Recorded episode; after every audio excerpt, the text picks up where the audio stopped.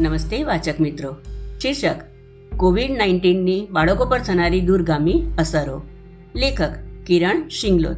લેખનું વાંચન કરનાર રાગિણી શિંગલોત. નવીન કોરોના વાયરસ ડિઝીઝની ડિસેમ્બર બે હજાર ઓગણીસમાં શરૂઆત થઈ, ત્યારે બાળકો સદનસીબ હતા. કેમ કે વાયરસ એમને પોતાનો શિકાર નહોતા બનાવતા. જો કે આપણા દેશમાં મહામારીની બીજી લહેર વખતે બાળકોને પણ એણે ન છોડ્યા. પુખ્ત વ્યક્તિઓ અને ઘરડાઓની માફક બાળકોમાં રોગની ગંભીર અસર જોવા ન મળી. તેમજ રોગનો મૃત્યુદર પણ ઓછો જોવા મળ્યો. તે હકીકત બાળકો અને તેમના પાલકો માટે આશ્વાસનરૂપ નીવડી છે. રોગચાળાની બીજી લહેર શમી છે અને ત્રીજી લહેરની રાહ જોવાઈ રહી છે ત્યારે હજુ કેટલા વખતમાં એ કાબૂમાં આવશે એ અનિશ્ચિત છે. કોવિડ નાઇન્ટીન એક વૈશ્વિક સંકટ છે. બીજા વિશ્વયુદ્ધ પછી માનવજાતે જોયેલી આ સૌથી મોટી આપત્તિ છે. તમામ ઉંમરની વ્યક્તિઓ પર એની દુર્ગામી અસરો થશે. બાળકોની શારીરિક, માનસિક, સામાજિક અને શૈક્ષણિક સુખાકારી પર એની ઘણી વિપરીત અસરો થશે. બધા બાળકો પર આ અસરો એકસરખી નહીં હોય. ગરીબ, ઘરબાર વિહોણા, અભાવગ્રસ્ત તેમજ અનાથાશ્રમ, અપંગૃહ, મંદબુદ્ધિના બાળકોની સંસ્થાઓ, જુવેનાઇલ હોમ વગેરે સ્થાનોમાં રહેતા બાળકોને રોગચાળાના લીધે સૌથી વધારે સામાજિક અને આર્થિક આઘાત સહન કરવાનો આવશે. ગત માર્ચ સુધીમાં કોવિડ નાઇન્ટીનના કારણે આશરે પંદર લાખ બાળકો વિશ્વભરમાં મા બાપનો છત્ર ગુમાવીને અનાથ બની ચૂક્યા છે. આ બાળકો ગરીબાઈનો ભોગ બનશે. એમનું શારીરિક અને માનસિક શોષણ કરવામાં આવશે. એમને બાળમજૂરીમાં જોતરવામાં આવશે. કોરોના વાયરસે માનવીના જીવનના પ્રત્યેક ક્ષેત્રને અસર કરી છે. રોગચાળાના પ્રારંભે દેશમાં સૌથી વ્યાપક લોકડાઉન જાહેર કરવામાં આવ્યું અને લોકો ઘરમાં પુરાઈ ગયા. એની સારી અસર એ થઈ કે દરેક જણને ઘરે રહીને પોતાની જાત સાથે અને કુટુંબ સાથે સમય ગાળવાની તક સાંપડી. વર્ક ફ્રોમ હોમને લીધે પપ્પા ઘરે રહે અને સૌ સાથે મળીને ઘરકામ કરે ને એકબીજા સાથે જોડાયેલા રહે, એવો સમય આપણે પહેલી વાર જોયો. કુટુંબના સભ્યો એકબીજા સાથે રહીને ગુણવત્તાસભર સમય ગાળી શક્યા એ મહામારીએ ઊભી કરેલી આશીર્વાદરૂપ પરિસ્થિતિ બની. એક, શાળા શિક્ષણ પર અસર. કોવિડ નાઇન્ટીન મહામારી સિક્કાની બે બાજુઓ જેવી છે. એણે માણસ માટે ઘણી આપત્તિઓ પણ સર્જી છે અને નવી તકો પણ ઊભી કરી આપી છે. એને લીધે વિશ્વભરમાં એકસો અઠ્યાસી દેશોમાં શાળાઓ બંધ કરી દેવામાં આવી. અઢાર વર્ષથી નાની ઉંમરના લગભગ દોઢ અબજ બાળકો અને કિશોરોનું શાળા શિક્ષણ તેનાથી ખોરવાયું. કોવિડ નાઇન્ટીનનો ચેપ લાગવાના ભયને કારણે બાળકોએ ઘરમાં પુરાઈ રહેવાનો વખત આવ્યો. મા બાપે પોતાના સંતાનો માટે આ સંકટે ઊભો કરેલો તણાવ ઓછો કરવા બનતા ઉપાયો કર્યા.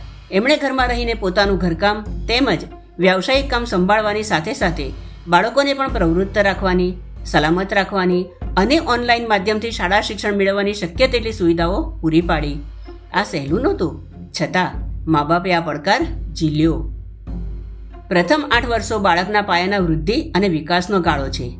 પહેલા પાંચ વર્ષોમાં બાળકના મગજમાં ખૂબ ઝડપથી વિકાસ થાય છે. આની એના સમગ્ર જીવન પર અસર થાય છે. એના વિકાસમાં શાળા અને કુટુંબની પૂરક ભૂમિકા છે. કોરોનાના રોગચાળાએ બાળકોને કુટુંબમાં કેદ કર્યા. પણ શાળા જીવનથી વંચિત રાખ્યા છે. જે બાળકો બાલ મંદિર અને પ્રાથમિક શાળાએ નથી જઈ શક્યા, તેમની ઇન્દ્રિયોના વિકાસ માટે પૂરતું ઈંધણ નથી મળ્યું. શિક્ષિકા અને બાળકોના પ્રત્યક્ષ મેળાપ વગર બાલવાડી શિક્ષણની કલ્પના ન કરી શકાય. તેના અભાવે નાના ભૂલકાઓનો, જ્ઞાનાત્મક વિકાસ રૂંધાવાનો પૂરો સંભવ છે. શાળા શિક્ષણની ગમે તેટલી ટીકા કરીએ, તો પણ સમાજને તેની લત પડી ચૂકી છે. કોઈ બાળક ઘરમાં રહીને ભણવા ટેવાયેલું નથી. માનવ શક્તિના વિકાસમાં શાળાઓની મહત્વની ભૂમિકા છે. આ સંજોગોમાં, આવનારા દશકાઓમાં, સંભવિત માનવ સંસાધન વિકાસ પર મહામારીની દૂરગામી અસરનો અંદાજ લગાવવો ઘણો મુશ્કેલ છે. કોવિડ નાઇન્ટીન મહામારીથી અસરગ્રસ્ત ક્લાસરૂમમાંથી બે તૃતીયાંશ જેટલા પોતાના વિદ્યાર્થીઓ માટે ડિજિટલ લર્નિંગ પ્લેટફોર્મ ઊભું કરી શક્યા છે. પરિણામે પ્રાથમિક અને માધ્યમિક શાળા શિક્ષણ થોડી ઘણી મુશ્કેલી સાથે ચાલુ રાખી શકાયું છે. પણ ત્રીસ જેટલા ગરીબ દેશો આ સુવિધા તાત્કાલિક ઊભી નથી કરી શક્યા. કોવિડ નાઇન્ટીનના આગમન પહેલા વિશ્વના એક તૃતીયાંશ બાળકો પાસે સ્માર્ટફોન અને ઇન્ટરનેટની સગવડ નહોતી. આપણા દેશમાં પણ આજે અંતરિયાળ ગામડાઓમાં પેટ ભરવા માટે બે ટંક અનાજ અને પીવાના સલામત પાણીની અછત હોય ત્યાં સ્માર્ટફોન અને ઇન્ટરનેટની અપેક્ષા રાખવી અઘરી છે. જે મા બાપ પાસે આ સગવડ નથી, એમના બાળકો કાયમ માટે સ્કૂલ છોડી જશે. એના લીધે ગ્રામીણ અને આદિવાસી વિસ્તારોમાં નિરક્ષરતાનું પ્રમાણ ઊંચું જશે. શાળાઓ બંધ થવાથી બાળકોના સ્વાસ્થ્ય પર બીજી પણ કેટલીક આડકતરી આડઅસરો થશે. મહામારીમાં અનેક કુટુંબો આજીવિકા રહિત બનીને ગરીબી રેખા નીચે ધકેલાશે. બીજી બાજુ એક અંદાજ પ્રમાણે એકસો તેતાલીસ દેશોના આશરે સાડત્રીસ કરોડ બાળકો મધ્યાહન ભોજન દ્વારા પોષણ મેળવી રહ્યા હતા. કમનસીબે કોવિડ મહામારીએ સ્કૂલો બંધ કરીને એમનો કોળિયો ઝૂંટવી લીધો છે. આ બાળકો મા બાપની બેકારી અને મધ્યાહન ભોજન વિના કુપોષિત બનશે.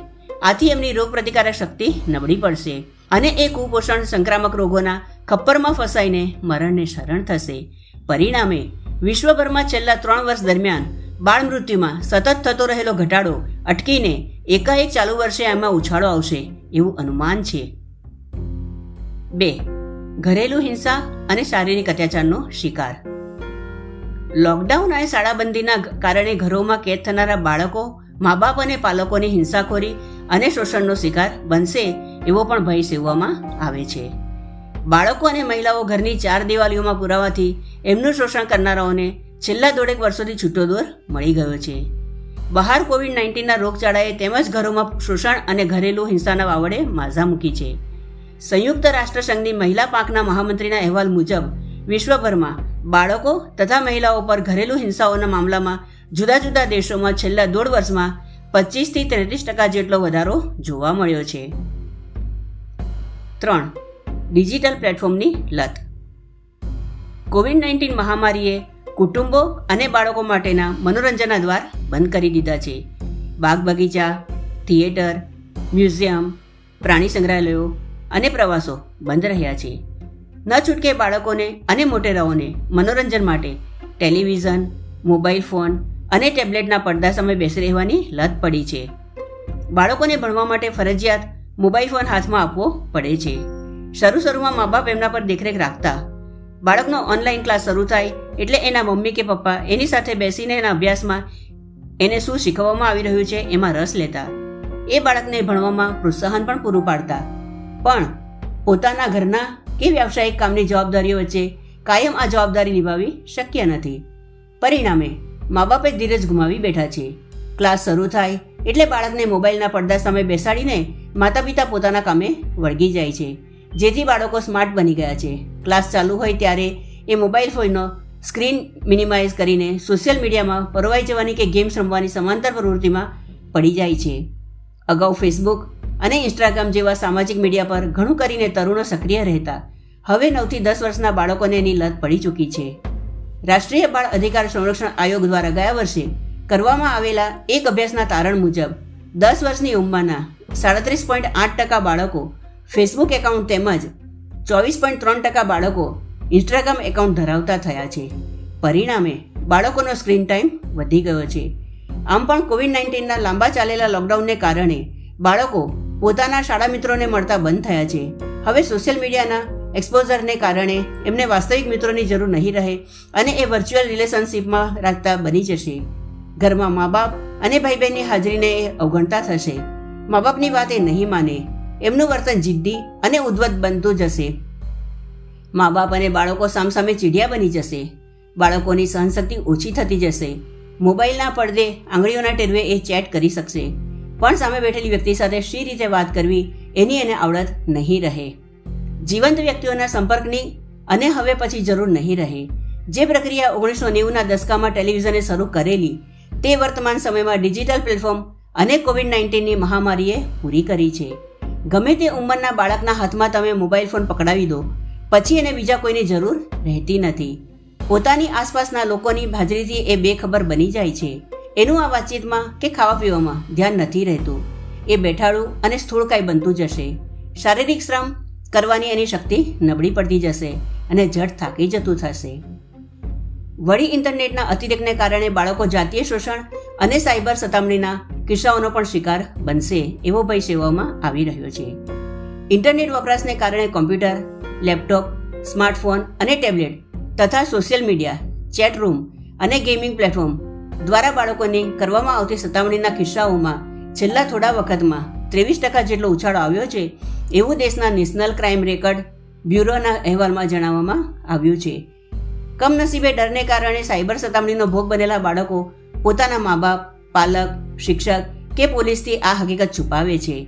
તેથી આ પ્રકારની ગુનાખોરીના વ્યાપનો સાચો અંદાજ આવવો મુશ્કેલ છે. ચાર. બાળકોના વ્યક્તિત્વ અને વર્તન પર થનારી અસરો. કોવિડ નાઇન્ટીનનો ઉપદ્રવ અનિશ્ચિત કાળ સુધી માનવજાતિ પર ઝડુંબેલો રહેશે. દરેક જણના શારીરિક તેમજ માનસિક સ્વાસ્થ્ય પર એની દૂરગામી અસરો થશે. માણસ જાતે ભૂતકાળમાં જેટલી આપત્તિઓ જોઈ છે, એ દરેકની એના પર કાયમી છાપ પડી છે. પહેલા વિશ્વયુદ્ધે લોકોમાં ચિંતાતુરતા પેદા કરી. બીજા વિશ્વયુદ્ધે એને અસલામતીમાં જીવતો કર્યો અને ઈશ્વરમાંથી એની આસ્થાને ડગાવી દીધી. આતંકવાદી ઘટનાઓએ અલગ અલગ ધર્મો અને પ્રાંતના લોકો વચ્ચે અવિશ્વાસ અને વેરઝેરના બીજ રોપ્યા. હવે કોવિડ નાઇન્ટીનની મહામારીમાંથી વિશ્વ પસાર થઈ રહ્યું છે. એના લીધે ધરમૂળથી માણસનું વ્યક્તિત્વ કેટલું બદલાશે એ તો આવનારો સમય જ કહેશે. બાળકો પણ આમાંથી બાકાત નહીં રહી શકે. એમના વર્તન અને વ્યવહારમાં અતિ ચિંતાતુરતા, બેધ્યાનપણું, અકારણ ડરપોકપણું, ગભરાટીયો સ્વભાવ, મા બાપને પોતાનાથી છૂટા ન પડવા દેવા પ્રતિકૂળ સંજોગો સાથે અનુકૂલન કરવાની શક્તિનો અભાવ, હતાશા, નકારાત્મક વલણ, ચીડિયાપણું, હાથની ચોખ્ખાઈનો વળગાડ રોગચાળા અને અકાળ મૃત્યુના ડર અને આશંકામાં જીવ્યા કરવાની વૃત્તિ વગેરે કાયમી ઘર કરી જાય તો નવાય નહીં. સમાજે કોવિડ નાઇન્ટીનની મહામારીના વિદાય પછી બાળકોના ભાવિ પર થનારી આ દૂરગામી અસરો માટે તૈયાર રહેવું પડશે. અસ્તુ.